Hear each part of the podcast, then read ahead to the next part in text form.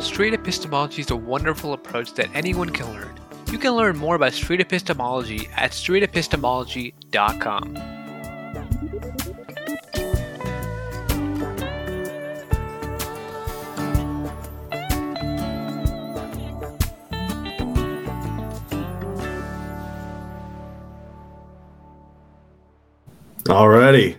everybody. It's my first time doing a live stream to my own channel, so here we are. Uh, I brought some friends with me today, and we're gonna. Hey everybody, how's it going? Howdy. Welcome. Thank you. So what I'm trying to do is I've got so much content that I haven't released um, that I'm just sitting on, and a big part of that is because I'm like self-conscious and self-aware of all the mistakes that I make, and I think that's a big benefit to recording my conversations is I can play them back and identify what I can do better for the next talk, or how could I have better understood somebody? How could I, I have slowed down my way of thinking and reached an understanding of somebody else in a more efficient way? And today we're going to watch a presentation in which I'm trying to introduce SE or street epistemology to a group of um, skeptics in, uh, I think it was Dallas, Texas, uh, called uh, Free Thought of Dallas, I think is the name of their group. Uh, they reached out to Anthony Magnabosco. Anthony had a full schedule, reached out to me, and I said I'd, I'd love to give it a shot. So this is my very first time uh, giving a keynote speech, essentially, and then trying to bring in a workshop so that way, people who are new to SE can get their hands dirty a little bit and try uh, to SE one another or to SE me or for me to SE them. So that way, the audience feels engaged and participating in some element of SE without having to go to the nitty gritty of bringing up a specific claim or belief um, to see what the machinery of SE is kind of like. Um, and so, uh, with that, uh, I guess we can go ahead and watch it and see what happens. Point out all the mistakes I make. all right. Look forward to it. Here we go. Thank you so much for this this morning. It has been quite eye opening mm. and um, extremely engaging, and one of the best gatherings I've been to in a long time. I it, it exceeded my expectations. I had really high expectations of it being an interesting discussion, and it blew my mind. So.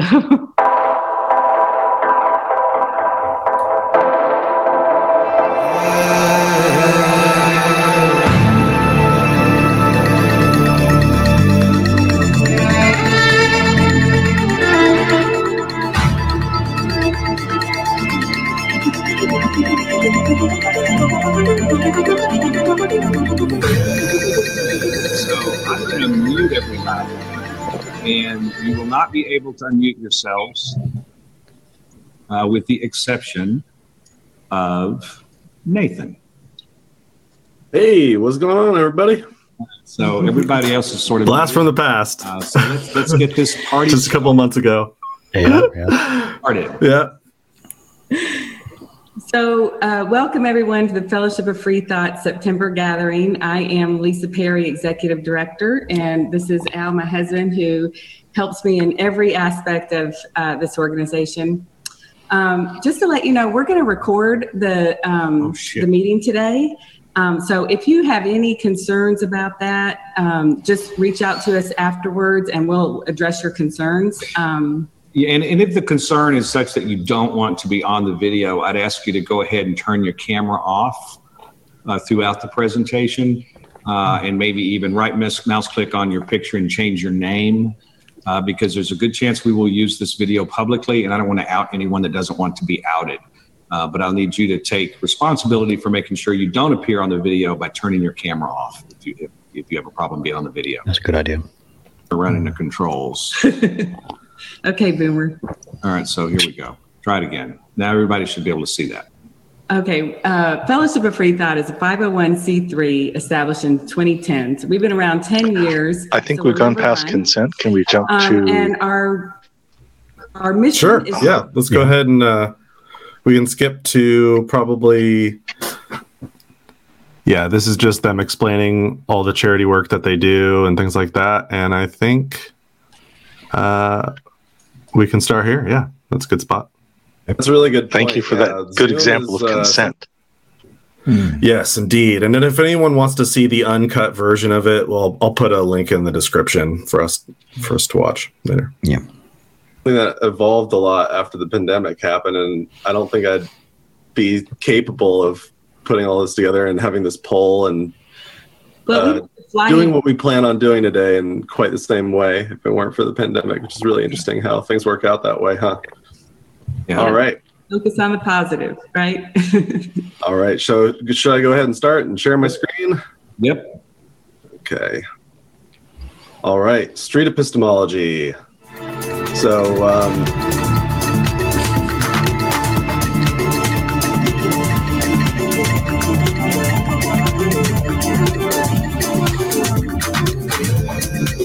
thank you all for listening. that was powerful. Thank you so much. I enjoyed listening to that. Good job. Yeah. Is- is- uh, do you have a Yeah, link just that save I can everybody to listen to actually that? I don't you mean to today. actually listen to the the keynote. Well, I, I actually did. Uh, I, I heard it on the day when you did it, uh, and I haven't heard this since. But do you have a link for that twenty-minute piece? I could probably work that out. Yeah, I I have uh, the raw footage somewhere, so yeah, I could probably post it. It's kind of dry though, and honestly, the one of the reasons why I did that, skipped it out, is because you can easily go to Anthony's channel and get four other or five other Okay. much better, more more flushed out. Uh, Your audience sure seemed to like it, so you've definitely piqued my interest, even if I hadn't already heard it. Sure. I think it was the the clips that I showed and kind of like um, the connections I made with um, friends using it, and um, I think that is the, the reason why they liked it, and just like the overall attitude and approach. Like we're trying to resolve disputes. Um, how do we do that? I think that's very appealing to a lot of people. So that's probably one of the reasons why they liked it.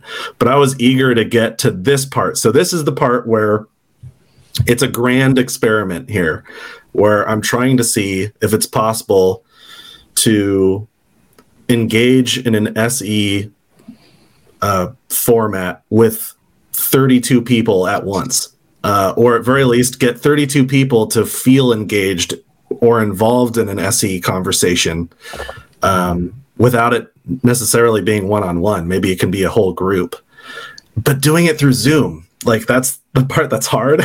Is like people need to take turns. And so what we did is we took the survey, the SE survey that you may have seen in some of my other videos. If you haven't, check it out. Um, and uh, we just threw it into a poll on, on on Zoom and had people fill out the poll. And so uh, we're about to find out how that works. Grand experiment. Here we go. Yeah. Breaking new ground. hmm conversation. Yay! So, so uh, we're gonna we're gonna do the polls now. So I didn't make the survey that we're about to do. Uh, a a fellow uh, content creator, uh, Ben Diesel, made the survey, and uh, he's from South Africa. Um, we've got street epistemologists from all over the world that that do this, and um, he made this cheat sheet uh, for people who are trying to learn street epistemology on uh, different principles of epistemology, which are tools that we use to determine things that are true. And uh, they're broken up into four categories. Uh, what is truth? How does belief work? When we should believe? Uh, and when we should change our minds. And each category has six uh, statements that somebody else is saying. So somebody else is coming here and they're telling us a statement, and it's our task to either agree, slightly agree, neutral, slightly disagree, or strongly disagree to each of the statements. And uh, you can be anywhere on the spectrum. Uh, there's not necessarily a wrong answer, although there's probably going to be uh, there might be powerful agreement amongst us here, uh, knowing that we're all like-minded. Though I am anticipating a few outliners on some of these points, and what I'd like to do is for us to fill out the poll, and then uh, if you raise your hand and you're called, what I'd like is for either you to ask me a question about it or for uh, to volunteer to be asked a question. And everyone should see the first poll. You can start answering the questions anytime. Yeah, go ahead and fill out, out the poll. It should be on your screen now.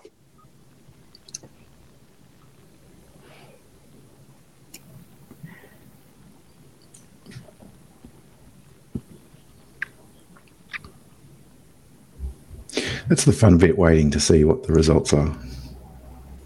Yeah. Yeah, it was so much fun. It'd be cool to see like a, a screen recording how it was changing over time.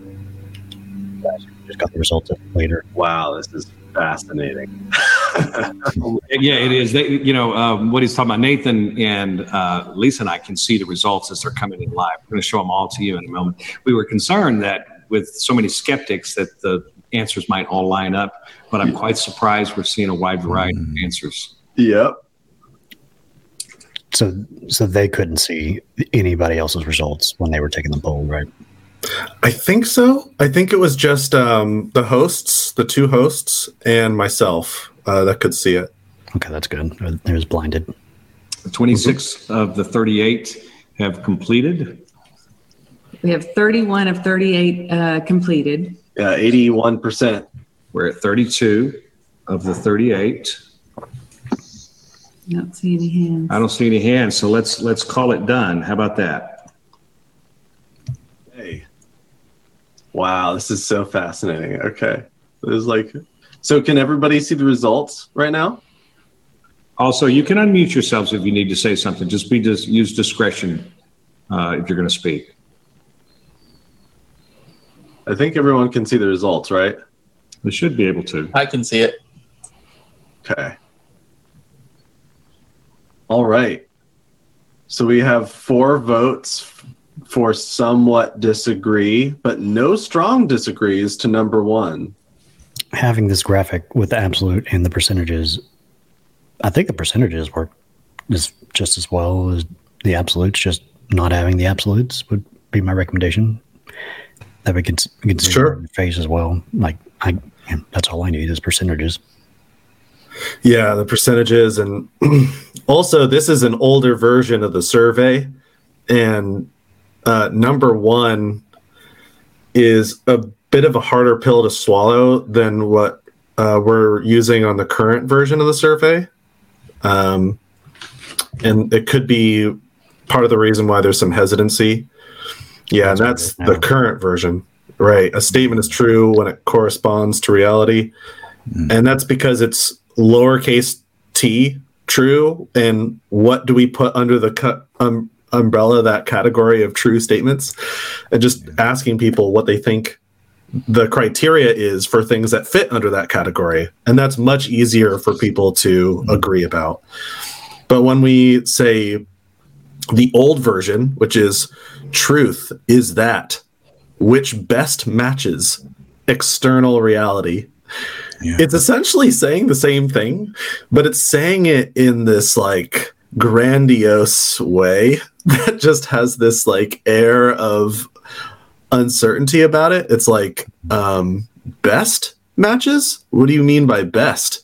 Well, it'd be all the things that if if we make a description about reality and it matches, could we imagine a better way to describe something which matches reality? And if so, would that be a more true statement?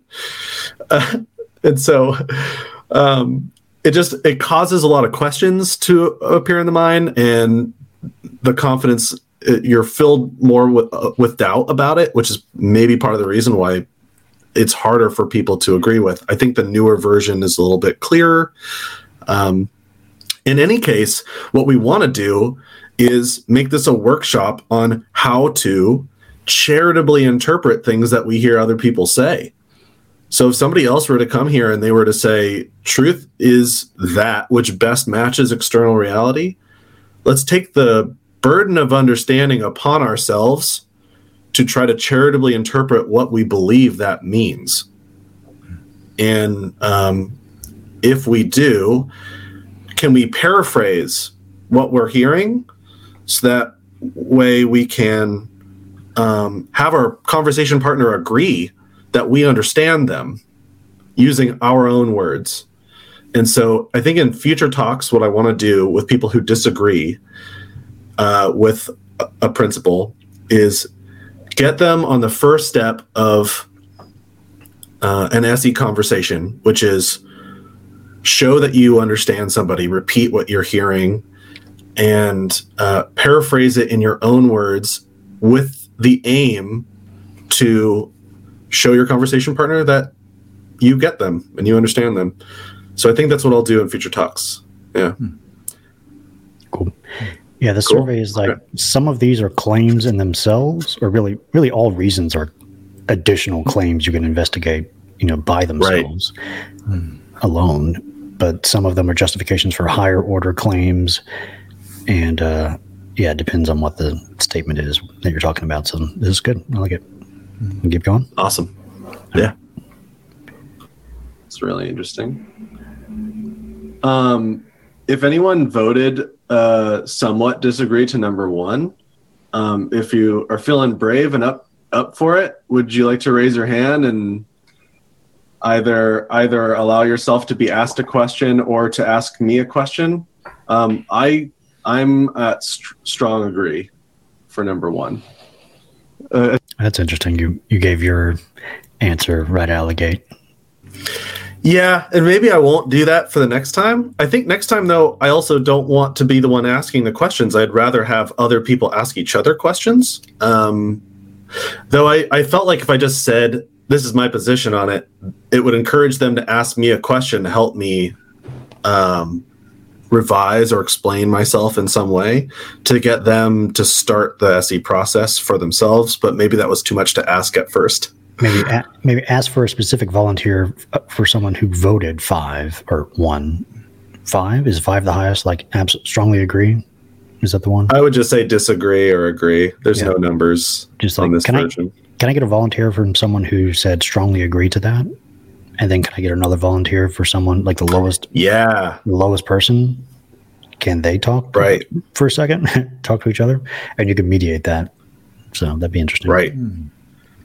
That would be ideal. Yeah. I saw that Katie raised her hand. Hi. Hi, yeah, it's Katie and Griff. Uh, hi. Hi. So, uh, yeah, I was going to kind of, I think I'm kind of the oddball in the room. Uh, I just was reading that first question, and with regards to truth and uh, how it, uh, what was the, uh, what was the first question that you were asking? We're, we're trying to define truth right now. Before we talk about what's true, we need to agree what the truth is. Yes, external reality. That was it. So I was thinking with regards to a majority, a majority of people's opinions and a majority of people thinking the same way, would that not dictate truth? I'm sorry, with people thinking the same way. So we can, For example, if if a majority of people, Uh-huh. 51%, think one way versus 49% that think another way, yeah. would not the majority rule and dictate what truth is? Can I? So can I ask you a question about that? In the Hmm. I would I would repeat back what I'm hearing him say. So what I'm hearing you say is, you think what I'm well, what I'm hearing you say is truth is that is that which is the majority, or truth is majority rule. Whoever, whatever it is that most people believe, that's tr- truth. Is that what he's saying?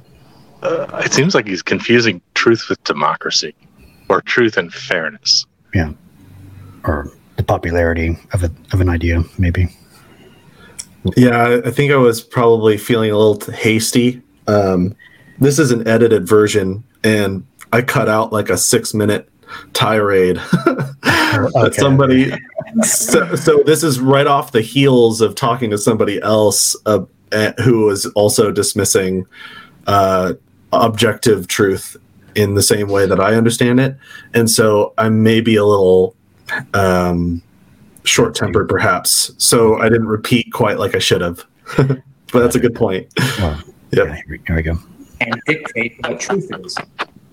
Can I? So can I ask you a question about that? In the um, in the past, when most of the world thought the Earth was flat, was a, a statement was the statement the Earth is flat an accurate statement? No. But that was the truth of the time. Ah, so in your view, the word truth is synonymous with uh, the the common um, understanding. There it is. yes, to I think the common understanding dictates the truth at the time. Can the common understanding be false? Yes, it can. Hmm. So is it true? Then is it true? At the time, at the, at the time it's true. At the That's time, it was. So here's the thing: is there a difference between what's considered to be true and something that is true? Is there a difference, or are they the same? Considered to be true versus Yeah.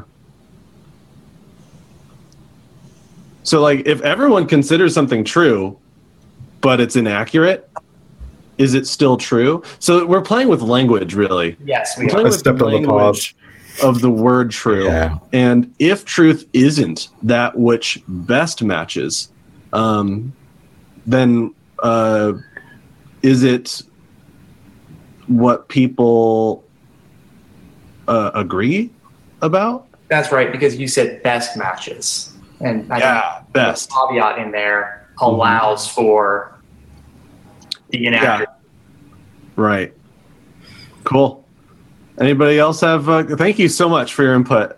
Anybody else have any questions on number one, or should we move on to number two? I really appreciate you guys uh, giving me input. That was great. Any other feedback about that? Uh, yeah. Please. Anybody else? Good, good, uh, good questions to work through. That that was good clarifying. it. It seemed like um, there was uh, disagreement on the couch. It was like she was on board with you, and he was Yeah. going through a bit of dissonance, maybe. Or but then the clarification sort of brought everyone together. That was good.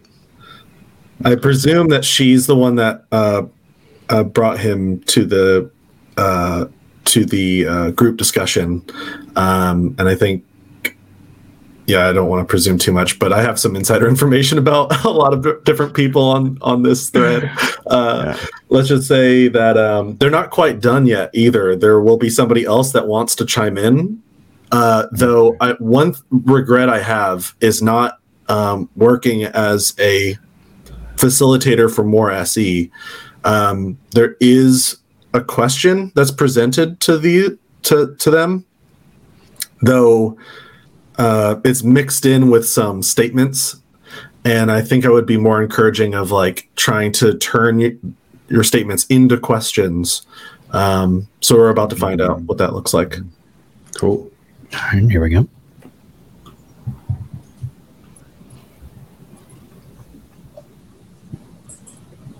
All right, maybe we should move on to number two. So that's generally Uh, Before we move on, um, just one question I had. Um, if no living thing existed, um, would truth cease to exist? Or will it not be true, regardless if there was no living thing? Will not things still be true regardless of whoever is there? yeah. So if a statement, okay, so is that a question for me? No, that's that's a, a general question, especially well, um, to answer Yeah. what our question, Andre's um, what he was saying, a question to him. Oh, I see. Yeah. Does truth require an observer? Hmm. I think was that from Right. Katie and friends over there. And friends. Okay. Sorry, yeah. Um, I was rereading the question, and it was basically uh, it ends with external reality. Is that right? Is that Yeah. So it's it's the ex- so my point is the external reality of the time dictates truth. Truth is that which best matches external reality. So the external reality of the time Oh, yeah. basically dictates the truth. Mhm. And that's my argument with the Look at her face. majorities. Yeah. yeah. Love it. majority groupthink or however people are interpreting. Does the truth depend at all on, uh, on what anyone thinks? Does the truth depend at all on what anyone thinks? Yeah. I think that's what I was trying Yes, to say. ab- absolutely. It's it's completely Wow. dependent on what people think. But it, Right. Ooh, So I'm hearing two conflicting things. Yeah. Uh, Look at, her, look at her body language, and she's like, no. no. I think there's a I think there's a conflation between the map and the territory here, and I think Yeah. making that analogy clear or metaphor Yeah. clear is Right. it helpful for this question? Like, yeah, m- the map is commu- created by humans. The map is dependent on hu- what humans think and the con- consensus of experts based on whatever. And but the territory itself, reality, that's that, that's going to be whatever it's going to be, regardless of what humans think about it. We are subject to reality. We're not, we can't really do anything about that. So yeah, that's Says you, you shameful materialist. Yeah, yeah. yeah. Quick question. yeah. I, You- yeah, please. Um, do you find this question out of all on the survey, this is the one that people would benefit from spending the most time on? This idea about what is truth? Um, probably. Um, it's hard though because I have I have definitely been in situations where people disagree to number one, uh, and when that happens, recently I've been experimenting with starting with number 19 on the survey and going through when when we should change our minds before talking about what the truth is. Yeah, Okay. I often investigate beliefs do not match my own, but the Yeah. the final one is the one that I want to um, point to and ask questions about. It is possible that some of my beliefs are not true. Yeah. That's that's to me the one I want to spend the most time on because uh, if someone disagrees to number one, how is it that our beliefs could be false? Yeah. Yeah. right? If they don't, Mm. if they're not matching some external thing. So, Mm. and I feel like there's this uh, emotional connection to knowing what it's like to be wrong. And there's this like aversion. We're, we're trying to avoid being wrong at all costs um, for many, many things that we believe. Um, and there's this fear of being wrong that I think is there and it's real. And everyone's experienced being wrong in the past, at least to some degree. Most of us have anyway. and out of all the surveys I've ever done, only one person has ever disagreed to 24.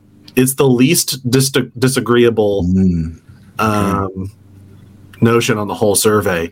And that is the, the thing I want to know how someone can square the last one and the first one.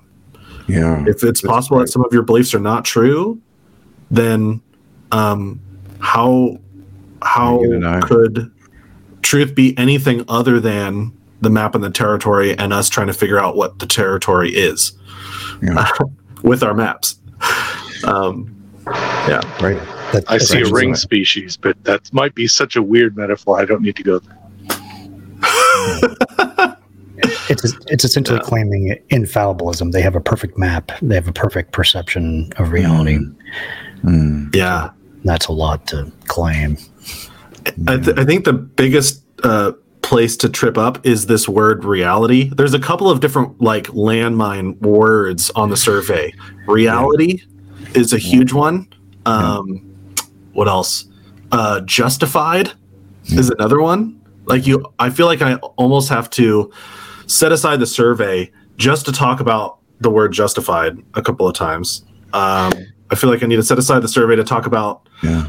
the truth, what truth means also. And that's the whole point of the survey is co- getting common definitions for words, Yeah. repeating what we're hearing other people say, trying to get other people to accept that we understand them if it's true that we understand them.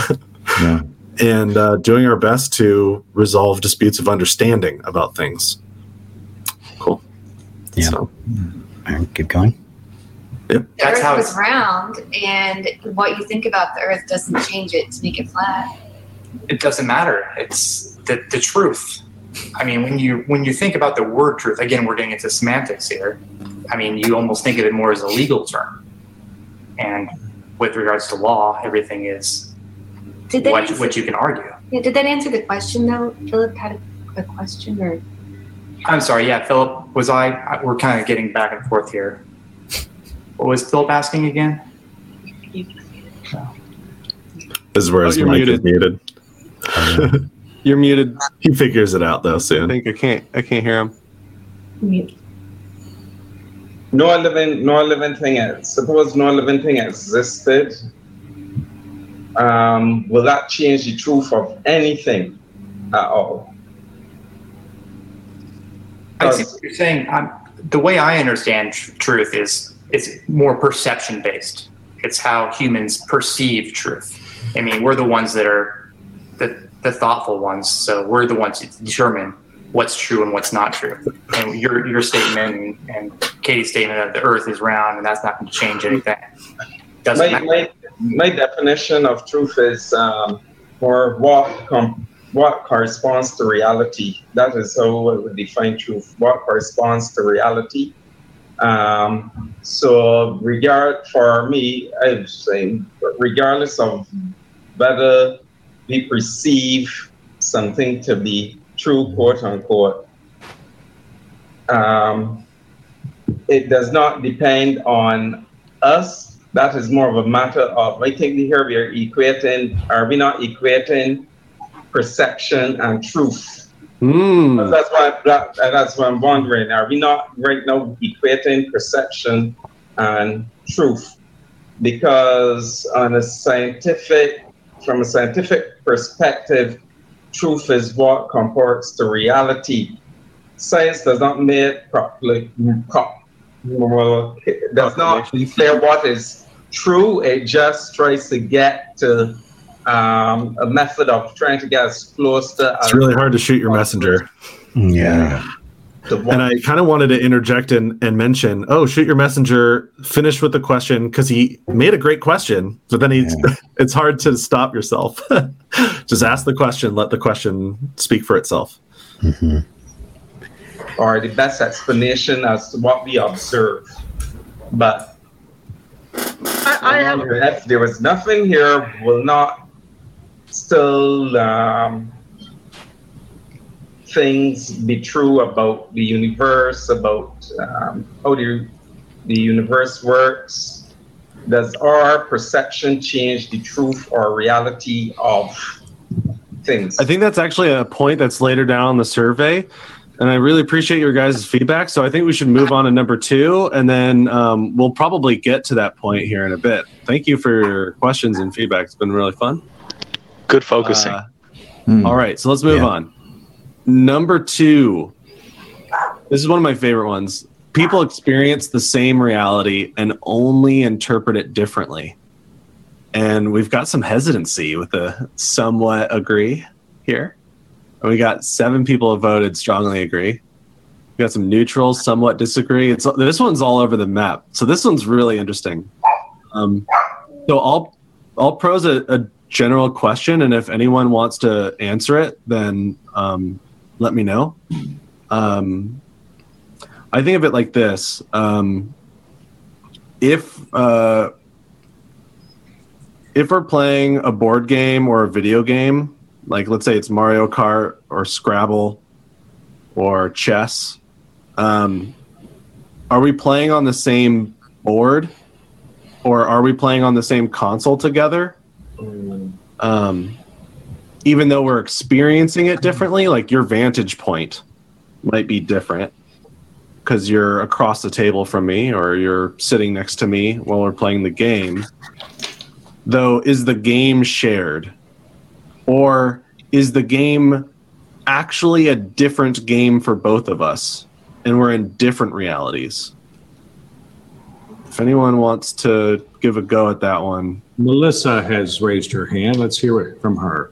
Okay. Well, from from my educational background in um, early childhood education, they talk a lot about the nature versus nurture, and what plays into like how a person um, their personality develops and stuff. And so I feel like um, I, I sometimes wonder like if the person you become and the beliefs you have uh, are they necessarily like your interpretations of the world and how you were raised and Mm. your genes and stuff not necessarily I, I think we all do definitely interpret the world differently based on nature and nurture Yeah, I actually couldn't agree more. Na- yeah, absolutely. Uh, where I agree with that is like, I am a culmination of nature and nurture, and I, I can't think Yeah. of much else, right? Like my genetics, I didn't choose my genetics or where I was born or which I speak and that sort of thing. Though, um, in my thought experiment with the game, if we were to p- replace that word reality with the word game, like people experience the same game, and only interpret it differently. Yeah, the Zoom call thing, then that would work too. Yeah, you could just use whatever comes to mind at the time. Uh, if you're if you're on a car in on a car ride with somebody, like let's say you're doing a the survey on a road trip, you could just say, "Are we sharing the same car ride?" Um, yeah, just think outside the box wherever you happen to be. Would you agree to that? yes yes Okay. So maybe the word reality is what trips people up on this one, or maybe we uh, are, we interpret that word to mean something different. Though, if we were to think of reality as a game, like the game of life, and we're sharing this, are we sharing the same objective reality in our own unique vantage point? Yes, and also I think age comes into play too. Like a baby is going to have a different perception of reality than a Totally. 80, 85 year old who's lived Yeah. a long life. So, like, time is another variable in our right. For sure. Right. Yeah, I hmm. agree. Anyone else have anything to say on this one? Because I'm personally strongly agree. Yeah, I- I'm strongly agree. I just think reality is a fact, and uh, our interpretation, of course, is unique. Every person interprets it different, in my opinion. Cool. Anybody with a question at all on this one? Thank you for the feedback. If uh, if not, we can. I keep on to the next restraining myself from answering asking questions. What would you What would you ask? No, I, I, I'm not actually thinking of it. You keep asking. Does anybody have a question? Oh, what should I think of? No, no, wait. Yeah, I kind of jumped the gun on this one a little bit. Maybe in the future, I'll just ask if someone disagrees. And if they do, uh, instead of jumping straight into my game analogy, I'll ask them what they mean when they disagree. Then I'll repeat back what I'm hearing them say. And then I will lay out the game scenario and ask how their understanding is different than the game scenario or if their understanding works within the game scenario rather than starting straight out of the gate this is what i think number two means. This is how i ask questions about it. I think in my head i'm thinking i've got like 32 skeptics here. They kind of want to learn some of the um, ways i ask questions and i'm trying to burn through the list so that's probably one of the reasons why i went so quick okay Yeah. So we talked about this number three a little bit um, when we talked about number one. Truth depends on the opinions and beliefs of people. And we got mostly strongly disagree uh, here. Because uh, does anyone have a question on this one here? Does anyone think that maybe the truth does depend on what people, on the opinions and beliefs of people? we did address this a little bit with number one, but uh, if people had a chance to think about it and maybe they want have a new question or some new proposition to give. 3% strongly agree, 13% somewhat agree. No? I, I, I, I have a quick because I was going to say it with the, we were discussing the first one. So, um, first of all, thank you so much for your um, talk today and very thought provoking questions. Most appreciated. But so I think there, you know, I, I am a journalist by trade. Well, by nature, I got my degree in journalism. So words are a big thing to me. Yeah. And I think there's a difference between truth, reality, fact. Okay. So, like, the world is round, right? That is a fact that cannot be argued, though people will say it's flat. The reality is such that the world is, in fact, round. So, just a clarifying question: When you say a fact, do you mean accurate and true? Are those are those words saying relatively the same thing and getting at the same thing? Well, but I think I think truth can be interpreted to whatever I speak as my truth may not be scientific fact. Ah, so to you, truth uh, can be. Yeah, Michael.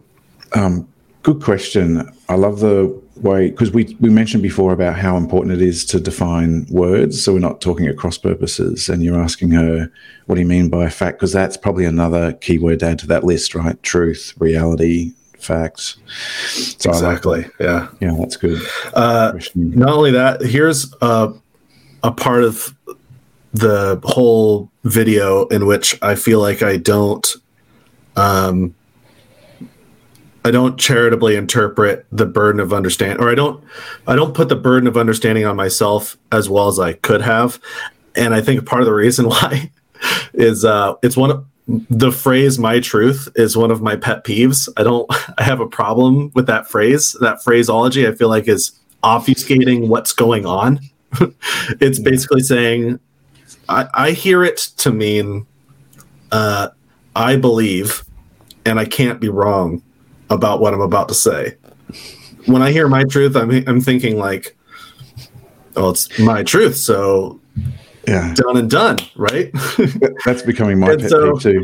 I just I just finished an eight week workshop, and in week five Oh, wow. we went through the we went through the survey, and uh, I Oh, thought cool. everyone everyone was on board with it. And then last night on the final session, with fifteen minutes to go, one of the participants said, "But." How do we really know what's true? What if, isn't that my truth? And I was like, "Ah, what have we been doing for eight weeks? That's turning into my, my pet peeve as well. So I'm- that's why I asked that question before. I'm thinking maybe I should spend more time on what you know objective truth is, chord, chords with reality, and there's another definition Something- there from um, chords with reality as adjudicated by predictive power. You know, get more into that. Yeah, Mhm. that's becoming my pet peeve too. It's like very frustrating. I brought this I- I with wanna Peter argue- Boghossian. Go ahead. hmm I want to argue with her blatantly about whether you can argue about whether the Earth is round. I've seen too many examples of people on both sides actually arguing that. And no, it is true. You can argue about it. It's an oblong spheroid, right? Sure, it's an oblate spheroid, or maybe it's inside out. or too. oblique. Right. There's always a more accurate way we can say it. right, but uh, I'm saying you could even argue that it was flat. Uh, people do it. Mm-hmm. I, th- I think it's a bit of a thought terminating cliche to say something cannot be argued because literally that's never the case. Solipsism could be argued. Sure. Oh, true. Yes. That actually, if solipsism could be argued, then that almost just necessitates anything can be argued from there, right? right exactly it, it's I, I think it's uh, i think it's a mistake to say something can't be argued i understand what she Mm. means colloquially she's she's seeing an idiom it's beyond doubt Right.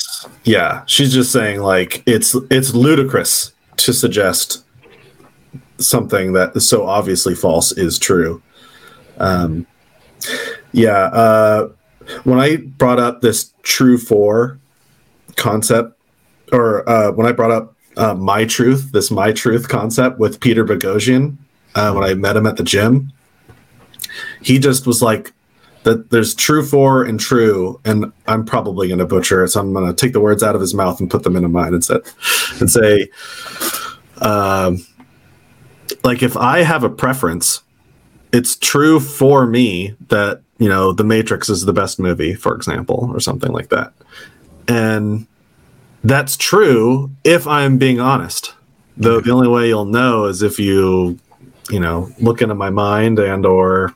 Uh, I don't know how you would determine that necessarily because it's a subjective preference in which I'm describing, and it's either inaccurate or it's not accurate. It's inaccurate, right? Um, So that could still be true or false. Though it has nothing to do with the external world. And this is why originally number one had the phrase external world in it to differentiate between statements that are true for a subject in which we understand they're only true for that subject and things that are true because they're in the world in which we both share. And like the tic tacs are either even or odd. And uh, what i think about whether or not they're even or odd has nothing to do with the evenness or oddness of the tic tacs in the box. Yeah. though if i define even to be how you define odd then that's just a language game from there. That's where number four comes into place so yeah. anyway rant over. That's pretty much it. True for. Important to distinguish the difference between true for statements and true statements. Yeah. And if we had, I mean, we are physical beings in a physical reality. If we had the ability to read minds, I assume that's in principle possible, then we could determine what is true for for anybody about whatever. You know, it's, you know, right. it's just a pattern of neurons, uh, presumably, or something to do with that. So, mm, and then we could tell who was lying about their preferences.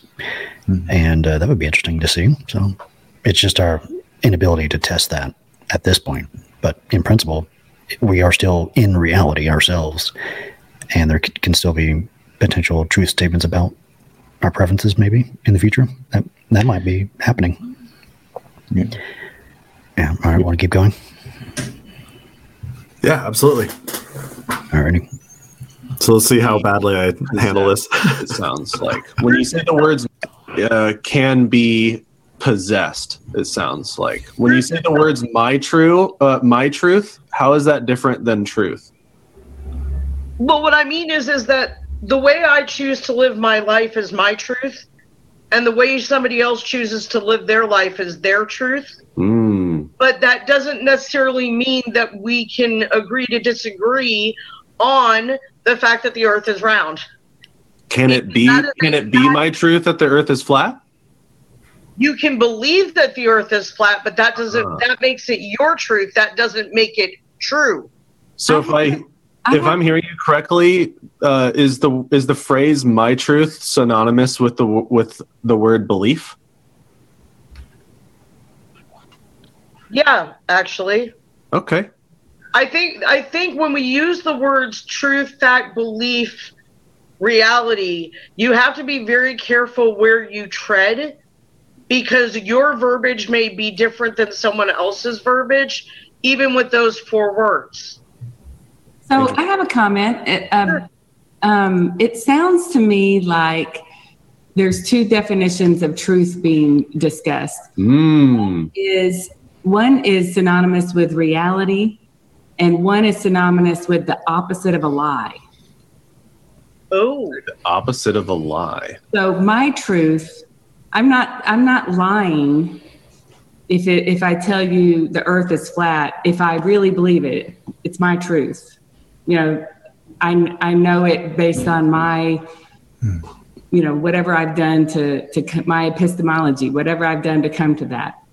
So is that is that possible that some people here are talking about the opposite of a lie? When they I mean, for me, What?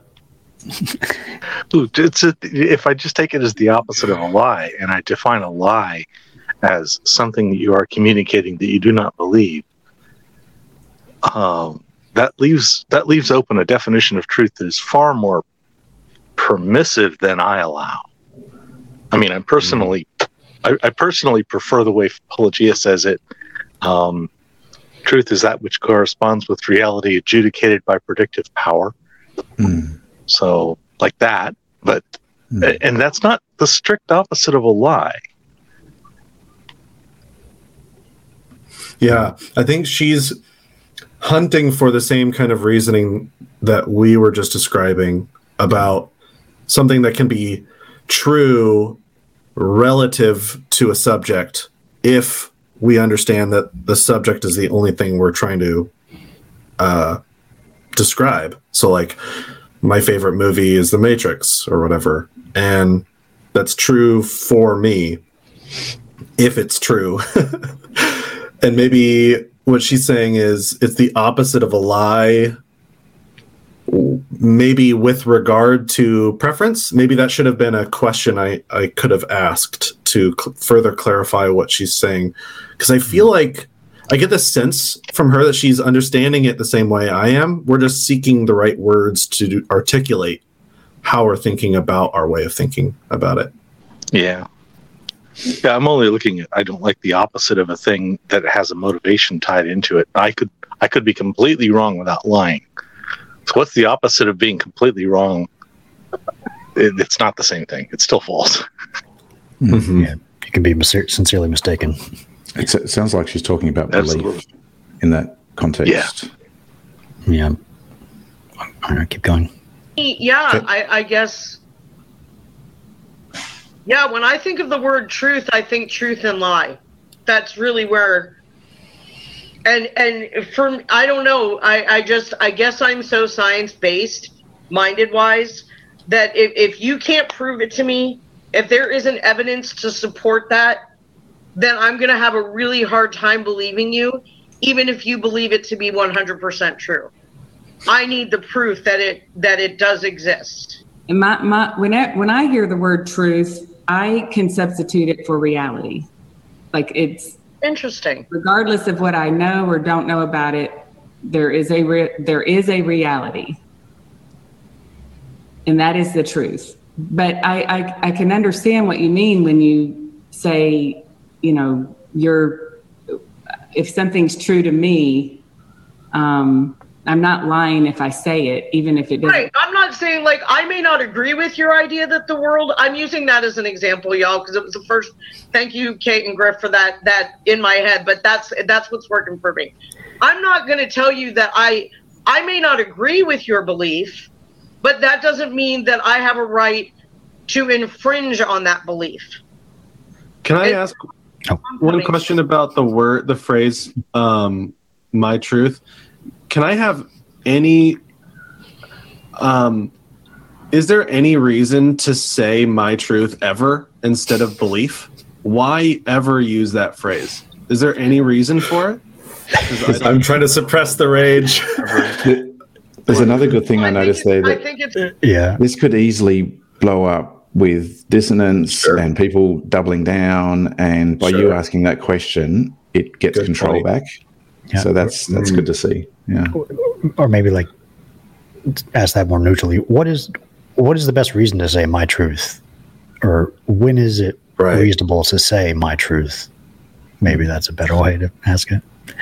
Yeah. Or in what instances would saying I believe be better than saying uh, my truth or vice versa? Uh, is there, what's the reason for it? Yeah, those are all good points. Yeah. As There's a way opposed, to. as opposed to saying I believe or I think that or whatever. hmm Right.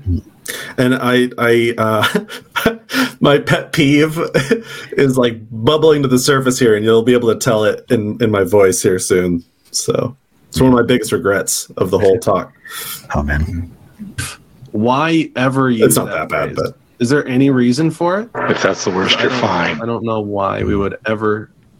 Why we would. Well, I think it's, I think it's it's more of a catchphrase now um, in Mm. society that people say I'm living my truth or I'm living my authentic self.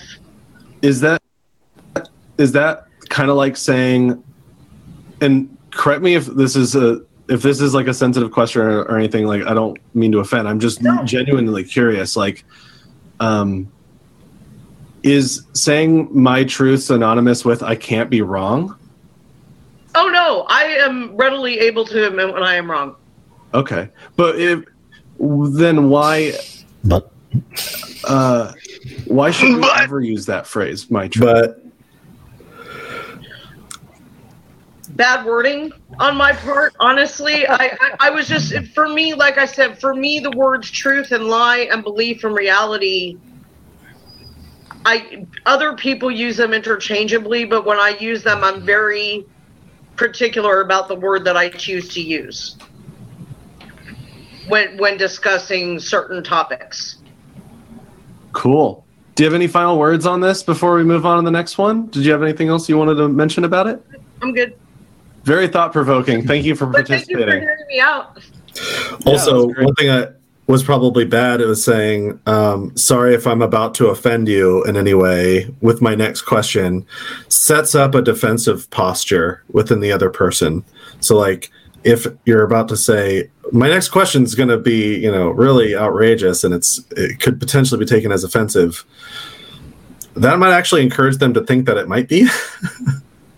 Yeah. Instead, it'd be I would rather slow down and find a way to ask the question in a way that shouldn't be taken with any offense at all would be the better alternative.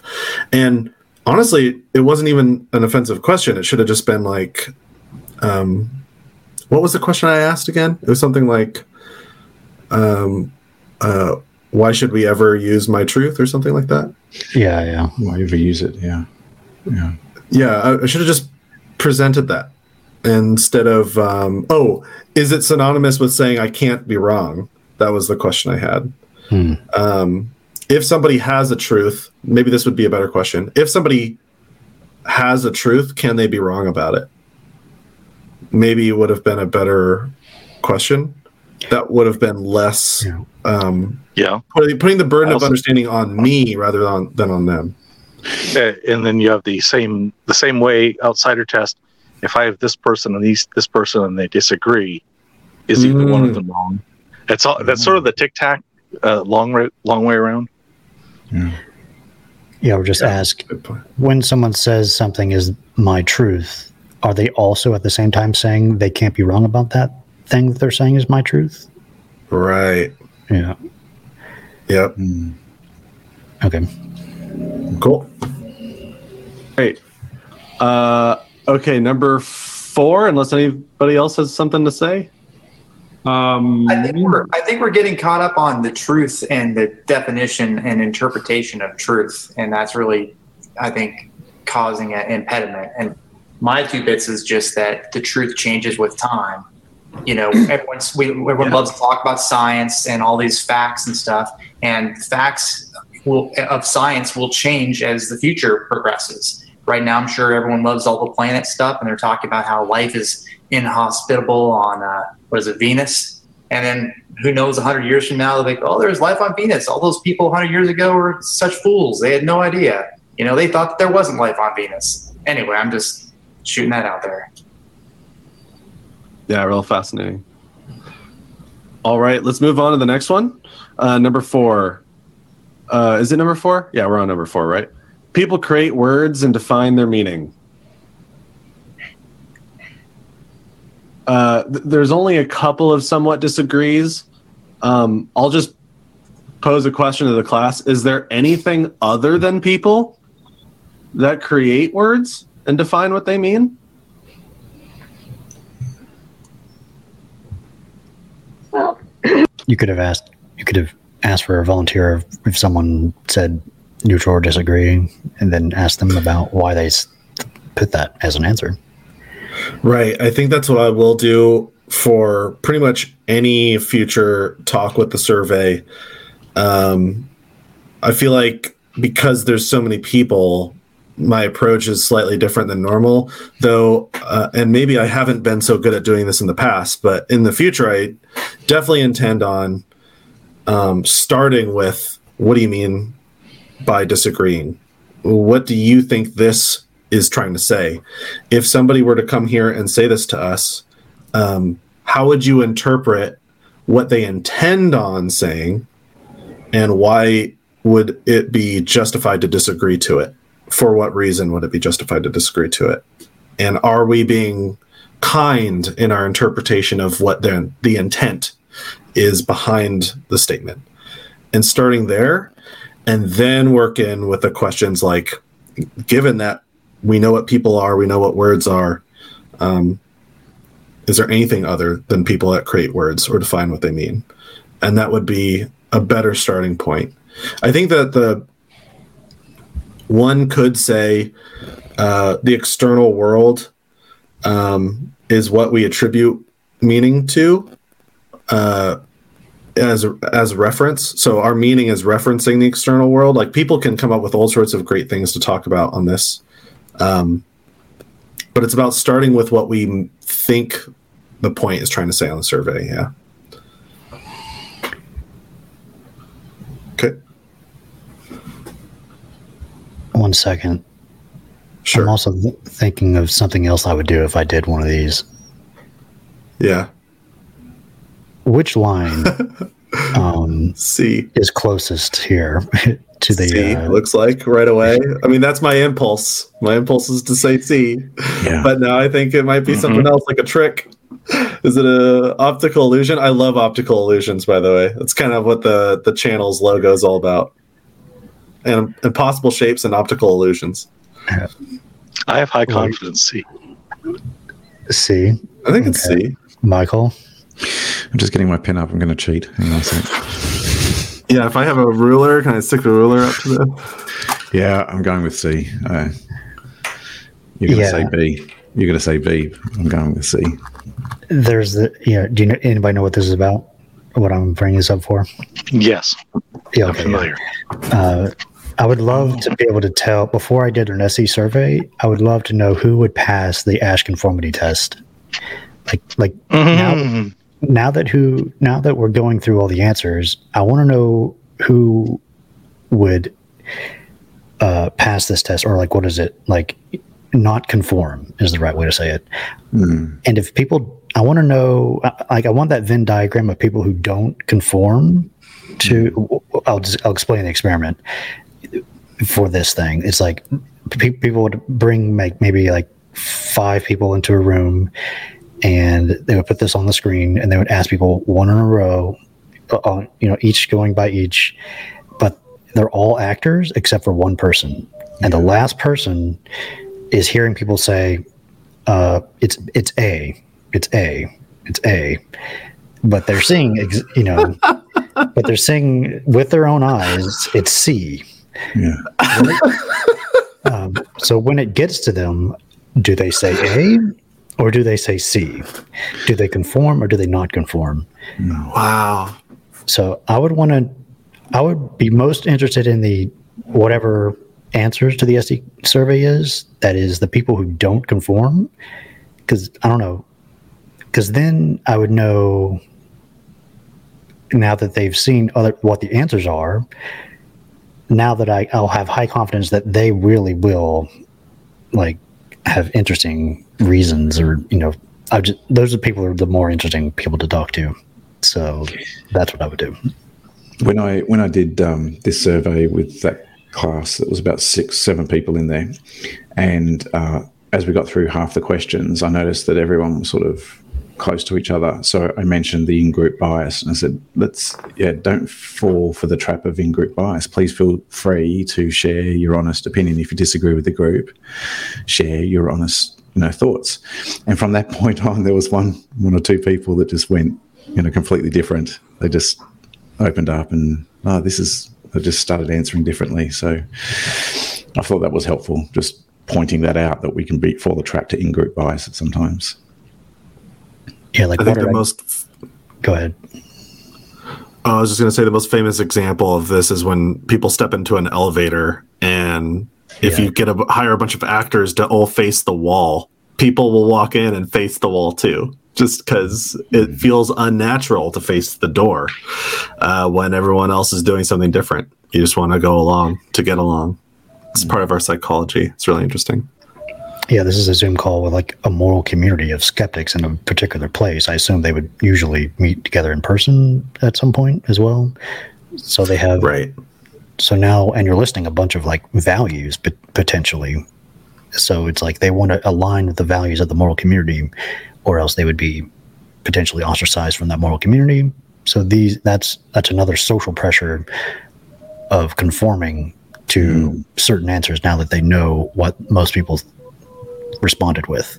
So, hmm. but if people didn't, if people answered differently and didn't conform, then that would also be something to something to to look into for that person. Those are the people I want to talk to. People who don't hmm. conform, if their moral community says something that is blatantly false, I like those people. yeah, agreed. Uh, agreed. All right, well, keep going. And we like you yes, too. please.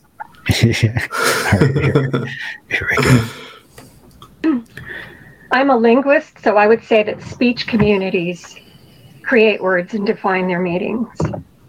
Speech communities. Yeah, so Are uh, are speech a communities communi- made of people? Yes, Okay. absolutely. Okay.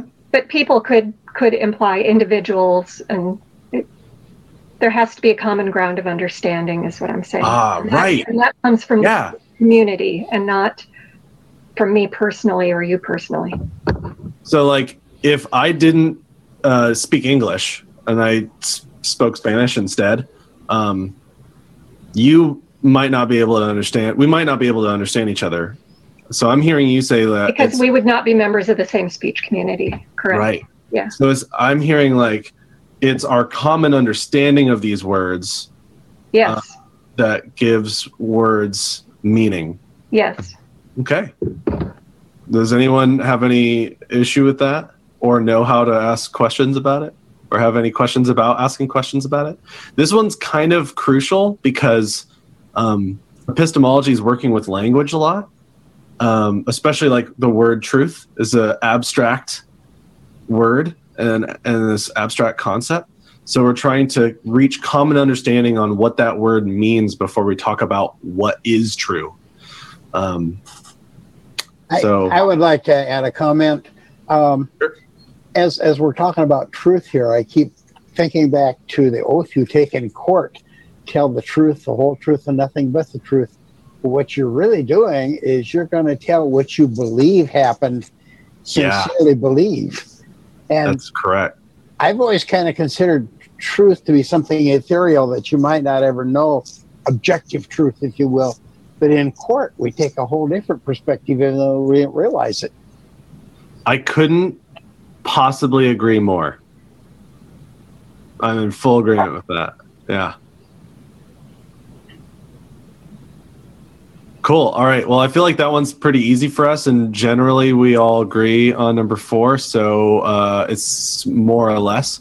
There's some somewhat agrees, and I just like people to out there think to themselves why they would not be strongly agree.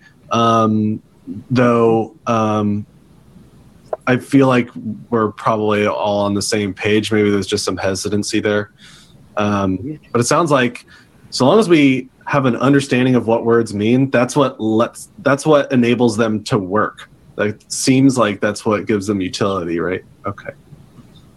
So Wayne Coltrane, I, I apologize. I noticed you had your hand. Failing to shoot my messenger a little bit there. Probably would have been better to just uh, say, you know, think about better ways to ask questions about this if somebody were to disagree or agree. What could we, what question could we ask to slide on our scale to either agree or disagree? What would need to be true for us to change our position about this? Yeah. And this is all in service of having better conversations with people about things. Right. Rather than dictating how to answer the survey the right way, which is kind of what I just did there. Should have been more. Um, right. Exactly. This is about conversation, not about um, me going around telling people how to think about how to answer these. Yeah. Maybe like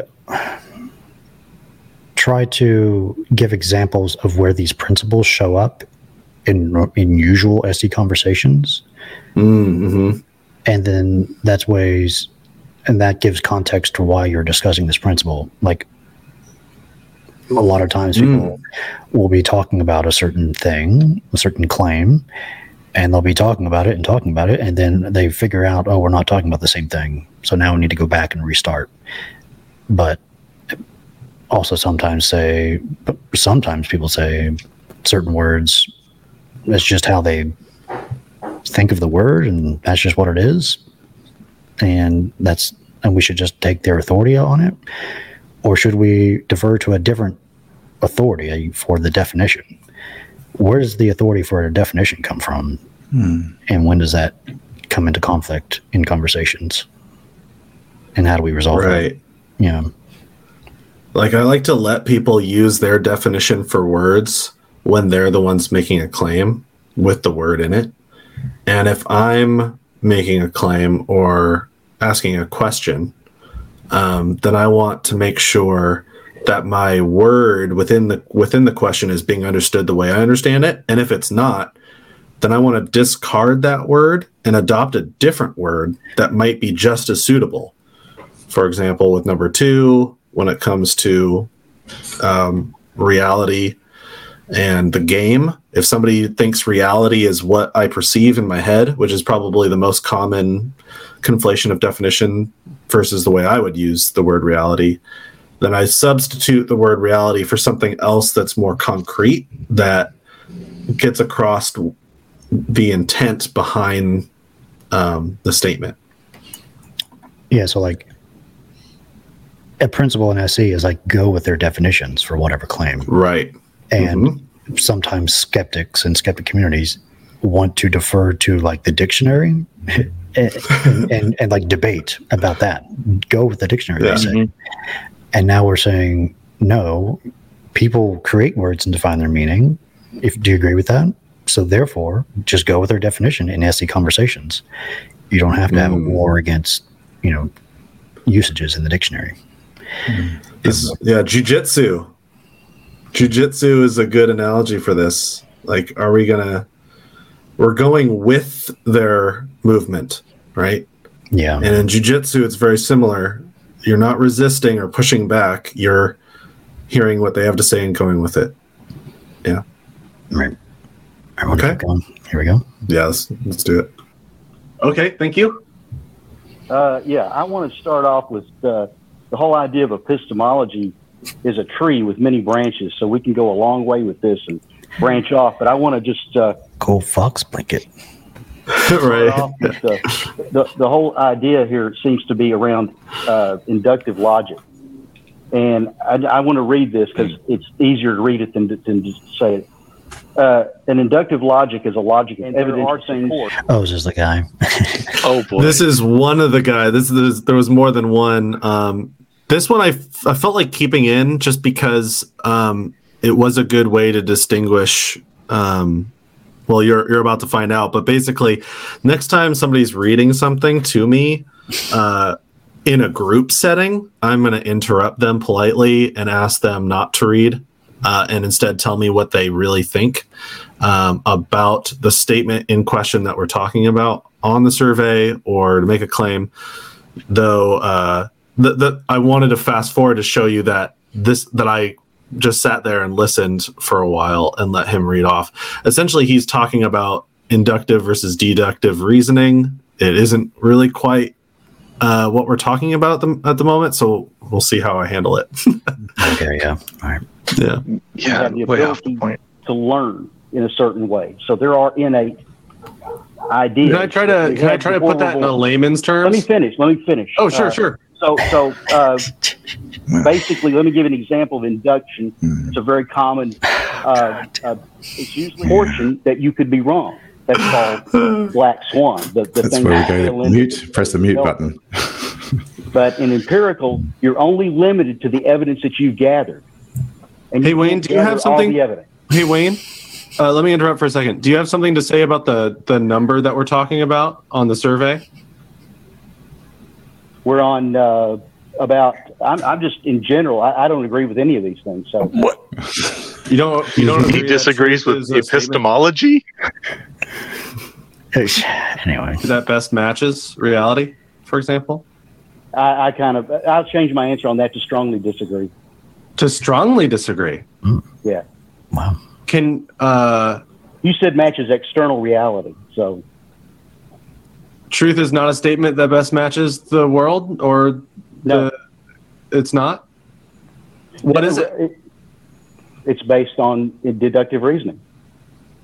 Okay, that's what it's based on. I'm asking. That's going to be the truth. So the truth is Truth deductive reasoning. Yes. If uh, if I ask you um, if you say if you tell me something that you think is true, and I and I say, is that true? What am I asking exactly? Let me give you an example. Is a is an electron? A, yeah, does it behave as a particle or as a wave? Uh, so if I give you an accurate, Uh, I'm so triggered right now. I'm so triggered. I'm, I'm trying really hard to not be triggered by that. And uh, one uh, one of the fastest ways to trigger me is to appeal to quantum physics to explain why everything is wrong and everything is right simultaneously.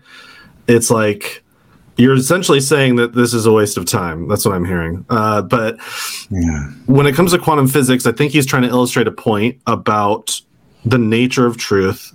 And I'm going to try to calm down and do my best to handle a situation in which quantum physics is brought up. Uh, so we're about to find out how I handle it. if it's accurate, is that is is it true? If it's accurate, I'm just I'm I'm giving you something that there's a there's an electron. Will it behave as a as a particle or a wave?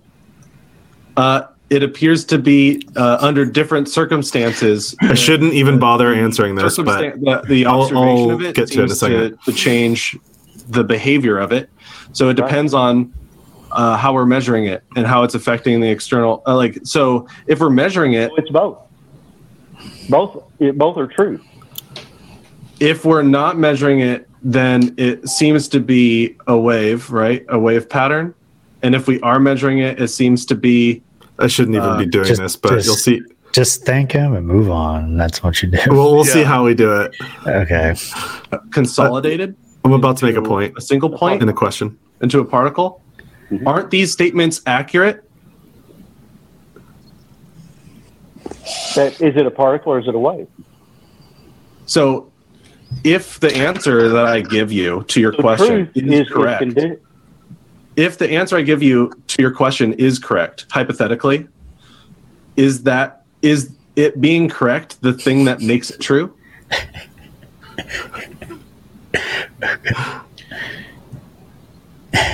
So repeat your.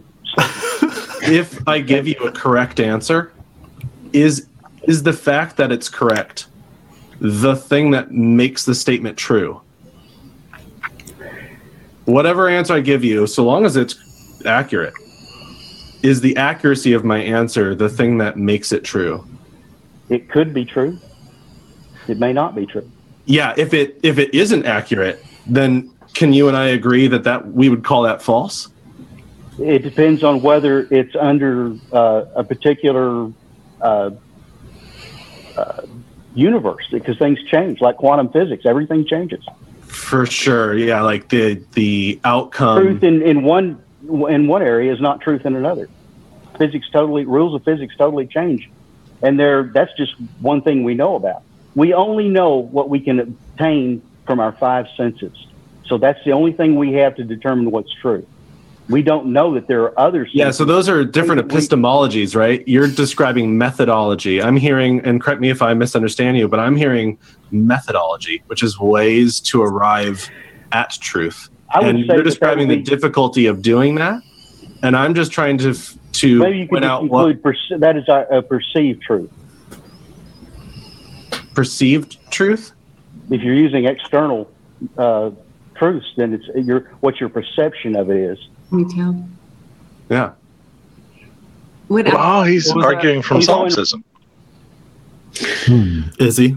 I, I'm seeing a very strong personality, and you're being helpful. Like you're you're asking questions, even though there's doubling down. I think you're handling it well.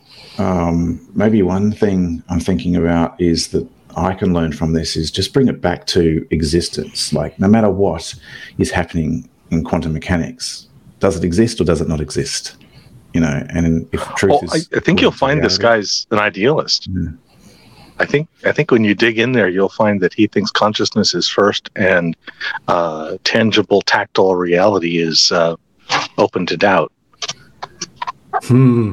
So, are you hearing that that he's misunderstanding measurement as um, consciousness determining what's happening at the quantum level? Is that what you're thinking there? Maybe he he the, the way he's arguing seems to lead me in that direction, and I'm not really sure.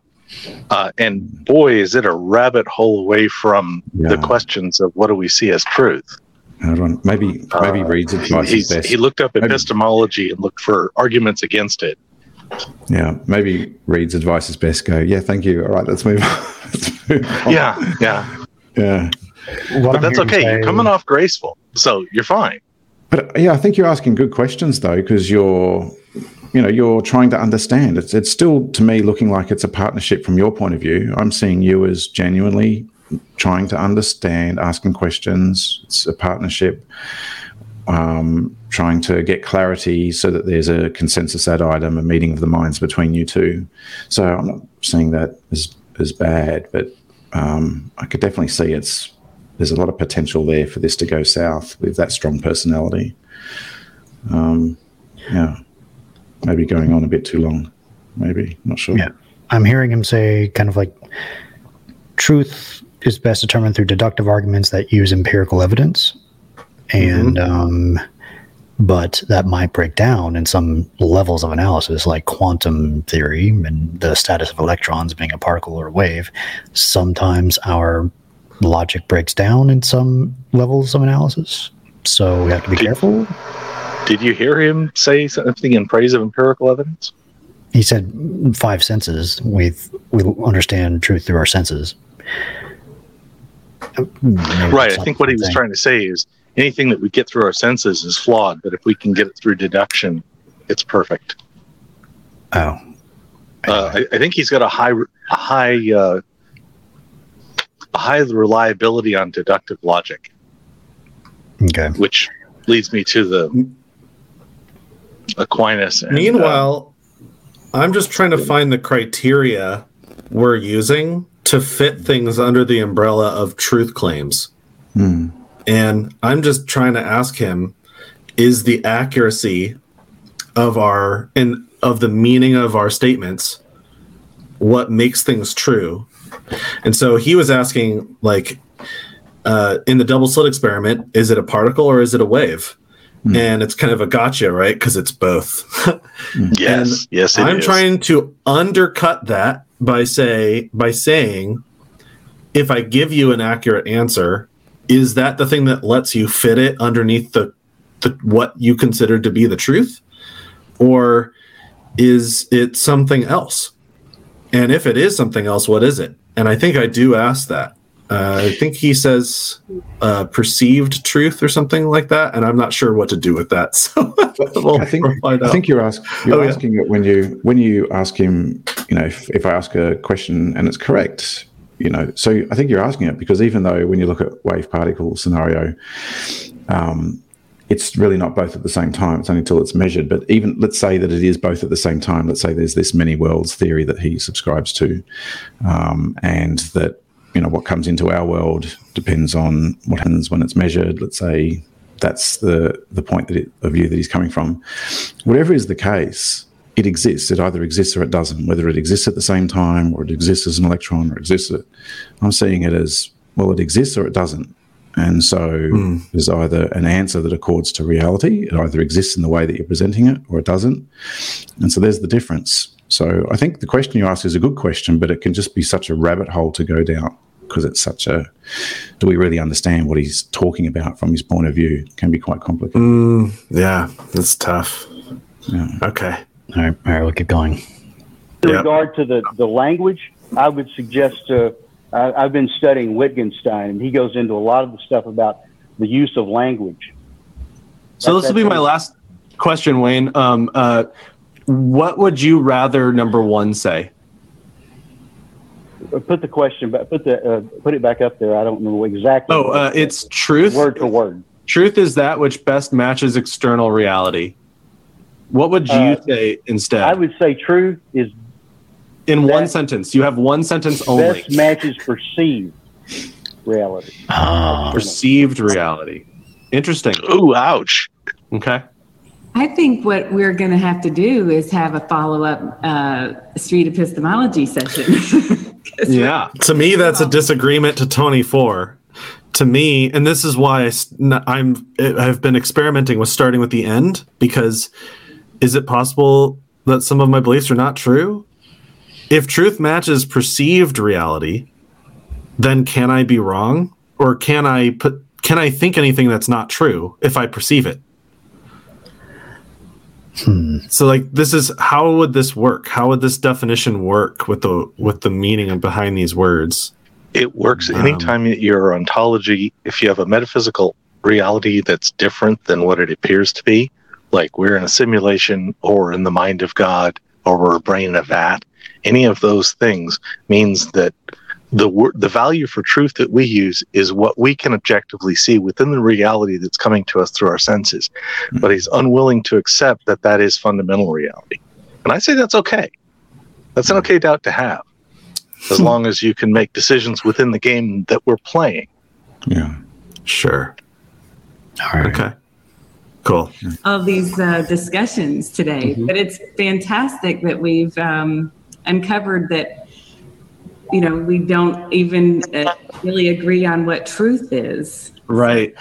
One of the, I've done 200 of these surveys, and um, the thing that really shocked me the most was um, how much disagreement there is on what the word true means. It's one of those abstract, neb- nebulous concepts, and it's fascinating to ask each other questions about it.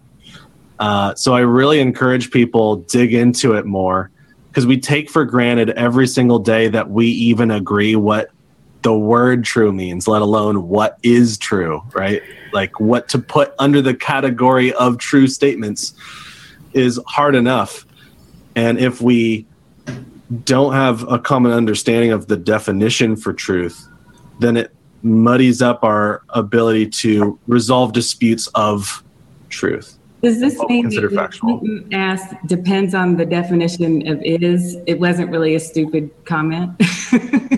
I didn't hear any dumb comments today. They're all they're all like you know people expressing. I misheard her there Deeply a held little uh, understandings and Did somebody put in the chat like it depends on what the definition definition of is is or something? Yeah, that's she was she was bringing up a Bill Clinton joke, and I misheard her and thought she was talking about uh, some audience. member. So anyway, but yeah, All right, yeah, that happens. Mm-hmm.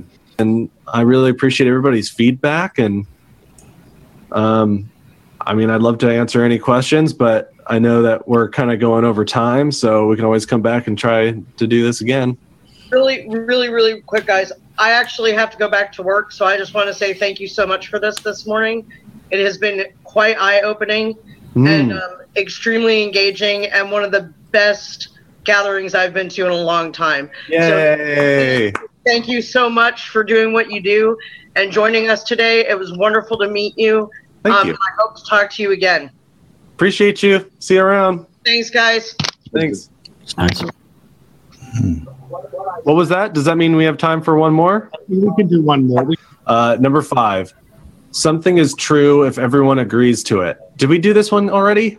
Because we went back to number one, so I lost track. There should be a lot of agreement on that one, so that one might not be a great one. So, if if everyone agrees to something, is that the thing that makes it true? And I think we all talked about um, how a lot of people way back in the day all thought the Earth was flat, right? Though, did the statement "the Earth is round" was that false because people didn't consider it?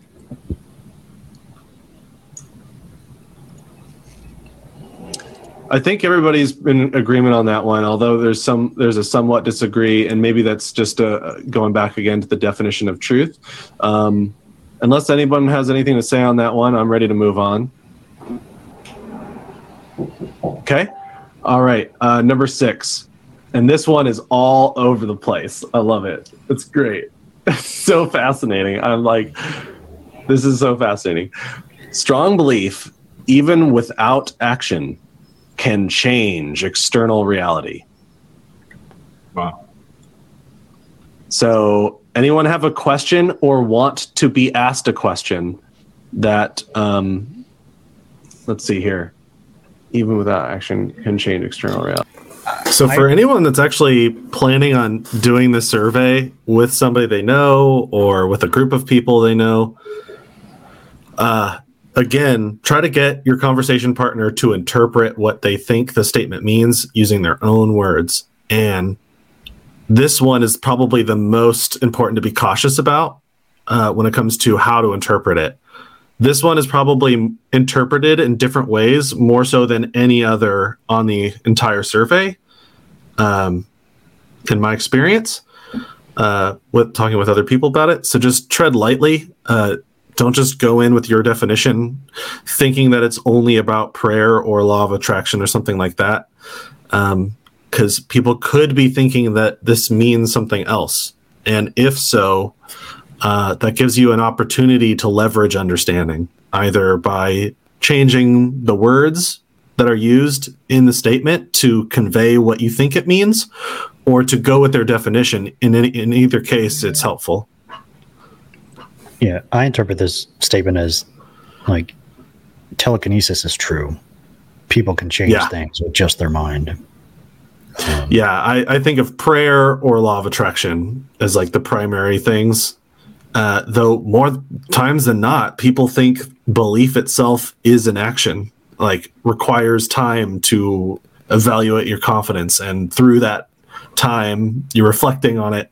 You're causing an action in your brain somehow because your brain is behaving is under the beholden to the laws of physics right? So but that's the nitty gritty of it. Yeah okay Okay, Melissa waved at the screen, and we got Kate waving. Anybody that agrees is probably somebody I want to uh, engage in. I don't even understand the question. muted yourself. Oh no. So, if you believe in something strongly and do not act on your belief at all, does it change the external world? I think what, okay, so some background on this. I think the spirit of the question or the spirit of the statement, rather. This is another good example of something to like give context to why this principle is on the survey. Like we hear certain, we hear this principle related to certain claims and justifications when we talk about X, Y, and Z. Yeah. rather, is to call into question whether or not things like prayer or law of attraction work There you go. or uh, change the external world. If I believe something really hard, does it change the external world in any way? If even if I do not act on it, no action whatsoever on the external world, my mind makes the external world change. Ellen would like to say something. Mm-hmm. Ellen, um, you You have to unmute yourself though. Sorry, it's Where'd she go? she's right there. There she There is. she is. Here I am. Okay. I believe that beliefs can create a climate, for example, a climate which in which it is acceptable to separate children from their parents and put them in cages and that men should make decisions about women's health and Mm. lives. Mm. Interesting. Uh, in that scenario, um, is that climate happening uh, because people are expressing their beliefs? To some extent, yes. If no one did express their beliefs at all, um, and additionally also didn't act on them, would it change the external world? I'm not sure about that. That's an interesting question. I think that's a really unique uh, input, and I I like the feedback. Um, I think I think that you and I probably agree about what this statement means. Yeah. Yeah, I think she was talking about, you know, expressing the belief on like Fox News or wherever, and that, you know, changes people's, other people's beliefs, and that changes the world through, you know, their influence. But, you know, action, speaking it is an action. So, and that's the question we're talking about. Right. So I, I wouldn't really necessarily push you any further than that, unless you had anything else to say about it. No, I'm good. Thank you. So this is I got a lot of neutrals and a lot of somewhat agrees. So, Kate, you were- Kate, you were waving around on, on that question. Did you have something you wanted to add? you explained it, but Well, this is yeah. Like I mean, when you say uh, action, I mean, for example, prayer. For someone who would pray, is that would that count an action? Yeah. Because people obviously believe prayer can affect external circumstances and change things. That's a good question. Like, is prayer considered an action? Um, I would say it is. let's say, for the sake of this conversation, that it's not an action, uh, that it's an internal, uh, it's an internal thing. So, um, let's say somebody isn't physically exhibiting any kind of action whatsoever, and they're in their own head they're praying. Uh, so let's let's say it's not an action, just prayer. Um, does strong prayer, even without any action at all, change the external world in any way? I would say yes, I but no. I think it's uh, it's so here's it's a skeptics group, but I think she uh, Kate here brought along her um, partner, and uh, and this was a can of worms. I would have loved to go down. This is a claim in it of itself. I would have loved to spend a ton of time on this. I felt for the sake of brevity, I was just going to accept his answer and just move along to the next thing. Only because uh, at this point, I think I was hitting the two hour mark and I was just about to go over my time. And I knew that this was going to itself be an entire SE interview. So I, uh, we'll see. Yeah, but this is a great one. Um, what What do you guys think? What would be a good question to ask, though, if I had the time to ask a question? If somebody says, "I think prayer works," I mean, my instinct is just to start with uh, what, why, how. What is what is prayer? Why do we think that works, and how how do we know it? Is that is that kind of how you would dr- drill that? Okay. What, what criteria could we use to test to see if it is working? Um, what could we observe to show us when it's Yeah. not working? in those what questions what qualifies as prayer and what wouldn't therefore would be ineffective what are the what are the important uh, components of an effective prayer yeah and how could we test which components are the most important Yeah, it's like a it's a hypothesis about what caused a certain action, and prayer is saying God did that. God or is the main influence for that action. So I would focus on that hypothesis and how to test that hypothesis. Yeah. Right. I think after doing what, why, how, I would do if I felt brave. And if I felt like my conversation partner was comfortable enough, I might do an outsider test for something else which uh, fits under the same category of number six, meaning strong, some sort of strong belief, even without action, can change external reality that's not prayer. Maybe some other thing like uh, law of attraction, and if somebody believes that they are using the law of attraction, let's say to get money, and then they suddenly get money, um, do we believe that that person is actually doing what they think they're doing? Or could this person be mistaken? What, how do we feel about this other thing? The problem with that, though, is you run the risk of not knowing what their position is on that. Maybe they also believe in the law of attraction and prayer, or something like that. Um, they would outsider they, sure why not Yeah. That's Yeah, another they very well could. That's another hypothesis on the table for the potential cause of the effect of like getting money. It, you know, if is it the universe getting you money? Is it God getting you money? Is it some other invisible thing doing it? And how can we tell if we're mistaken about whatever? Mm-hmm. Yeah. Yeah. This is where number nine on the survey, number 17 on the survey, they they become really helpful later on. Yeah, a test that cannot identify a failure is a valid test. So like if I pray and I get my prayers answered, then the prayer worked. And if I pray and don't get what I wanted, well, it just wasn't the right time or it wasn't the right place. Or in any case, prayer works whether it works or doesn't work. So, in what way could we test this idea in such a way as we would accept that it's not there if it's false? that would be another conundrum to go down. Yeah. Yeah. Cool. uh, to decide Alright. in their in their relationships and all that sort of thing. But uh, I think Mm-hmm. a lot of people believe that it works, and if they didn't believe it worked, then uh, they probably would not do it. Awesome. Well, I, I could we could go on and on and on. I love this discussion. I love the input, and I'm eager to uh, meet up with everybody. Maybe later on this week in the afternoon, since I'm not really a morning person. I had to drink a lot of coffee to get ready for this. Um, I just want to drive everybody. Please write down or open a web browser and go to streetepistemology.com. There's so many other channels other than mine that do this. Is that a tub of coffee in the background?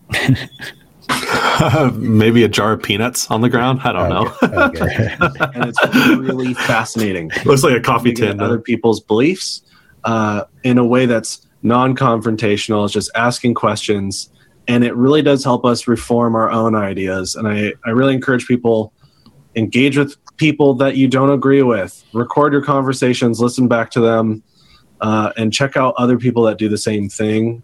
Uh, again, my channel is Abstract Activist. You can find me on YouTube.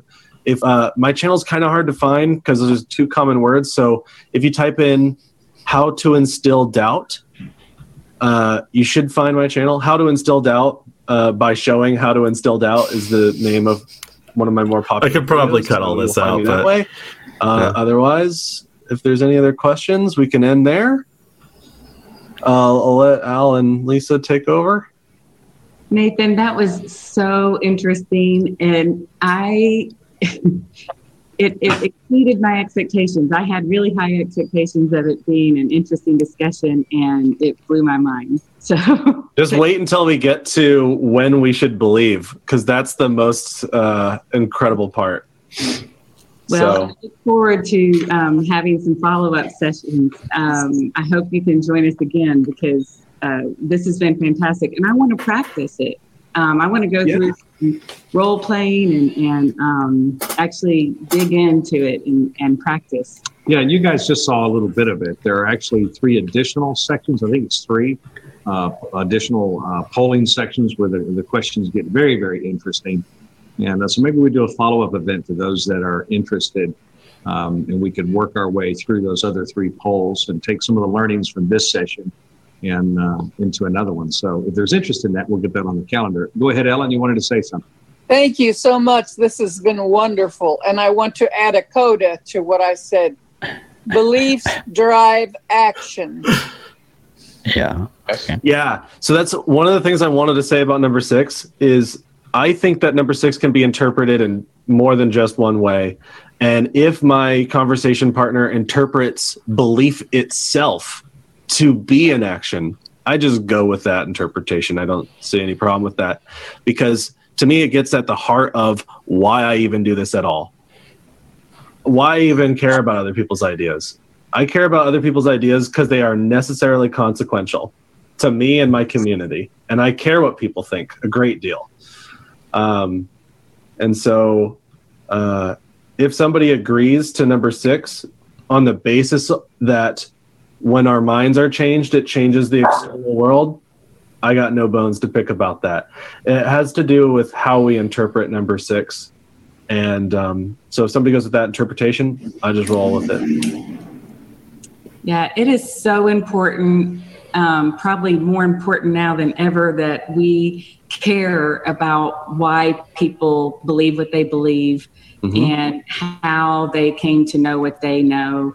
And um, we can discuss discuss it openly and respectfully. And that's exactly why I knew we had to have you. And, Yay! I'll be back. And before before we get out of here, though, I do want to uh, point out uh, William Newbill. I, I saw you earlier wait, raising your hand, and I didn't get to you because the conversation was ongoing. Did you have something you wanted to add? Uh, yeah, no, when I just want to clarify when we were talking about the word reality, what I always think of is objective reality. Yeah. And I don't know if that helps at all, but that's kind of what I'm thinking. And the other, quickly on question six, I think an interesting question is this thing about uh, the placebo effect. Mm. Um, um, I just thought it's sort of an exception to the way I would answer the question. Uh, but it's an interesting question. And that's all I got. Good point. Uh, and then we can quibble all day long about uh, whether or not our bodies are external or if they're internal, right? are our bodies internal?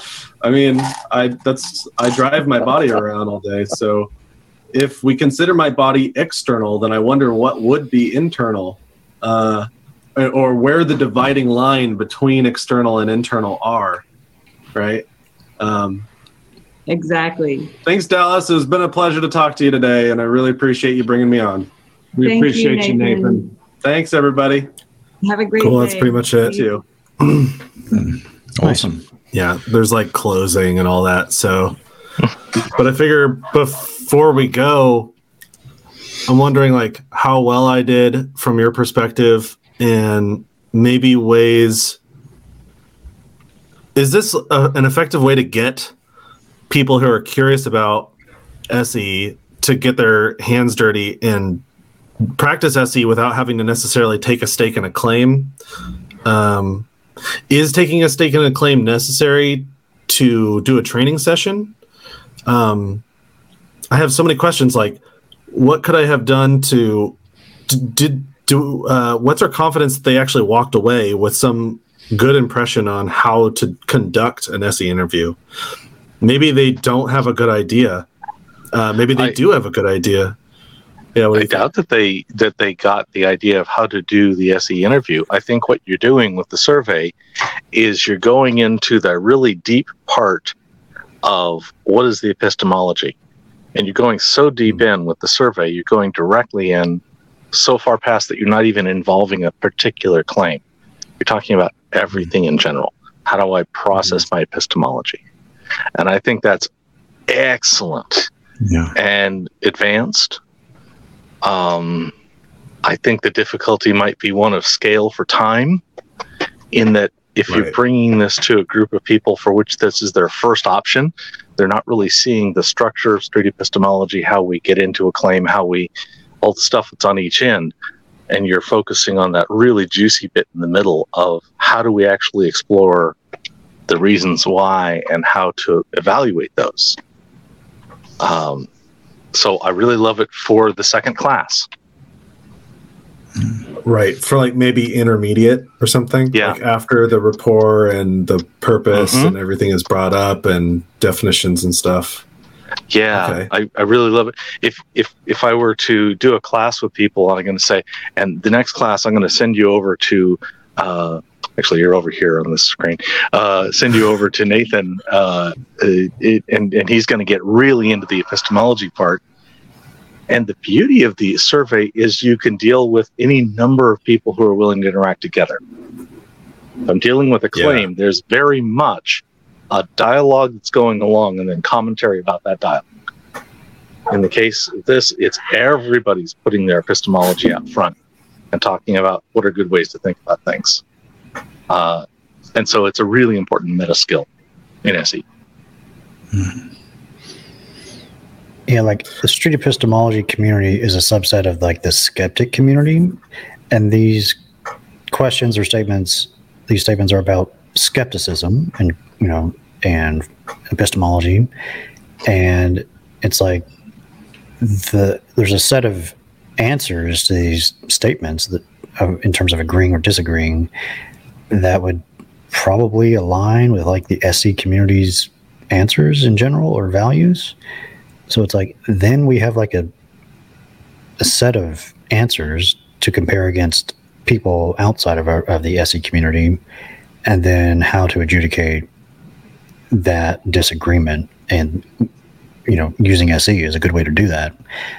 And these statements or principles come up in just random conversations about really anything. So it's good to have us all in the SE community and the skeptic community on the same page in terms of our responses to these statements so that we can better have conversations around whatever. I I uh, think this this exercise that you did was just awesome. So even particularly for people like me that are new to SE. So when I see your videos, I learn from that, and then I go out and you know introduce it into my workshops. Um, cool. And so I would just encourage you to keep doing more, put more of your stuff out there because anything that you might see as maybe should have done this better, I should have done that, that's just trivial to me. Like to me, there's so much good stuff in what you do. It's like just put as much out there as you can. Um, yeah. So thanks, Nathan. Your stuff has been great for me personally. So keep doing it. Awesome. Thanks, man. That's I really like all that feedback. I'll um I'll consider for sure. One thing one thing I need to learn is just cranking out content and putting it out there because I I that's I know that's the thing I need to work on the most. I'm hesitant and very self-conscious and I'm afraid of making mistakes. I, I recognize that. And I need to just like acknowledge them and then learn from them and move forward. And then like I'm asking other people to change like consider changing their minds about things and what it would take to change their minds. And here I am, hesitant to acknowledge I uh, that I have uh, that I have a standard by which I haven't reached yet, and um, it's fine to. to change my mind and change even the principles on the survey. They're all made up anyway. They're just made up by people. so yeah. All right. Cool. Well, we'll be doing another uh, more. Con- there'll be more opportunities for more conferences, and I'll see if I can get a- onto some of those and um, improve from there. Yeah.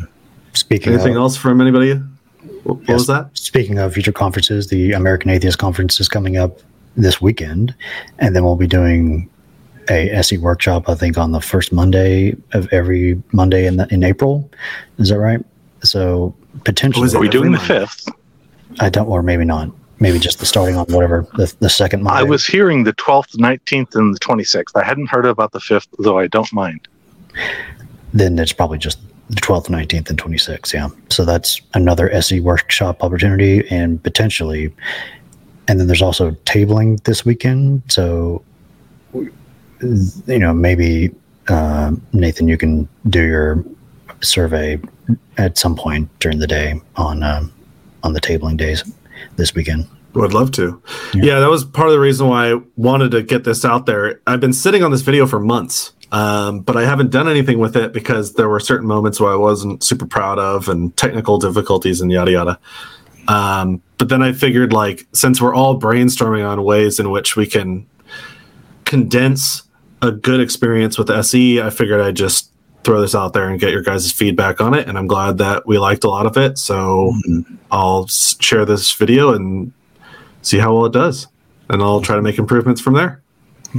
Sounds good. Right. Awesome. Well, I'm really grateful for the three of you to join me today.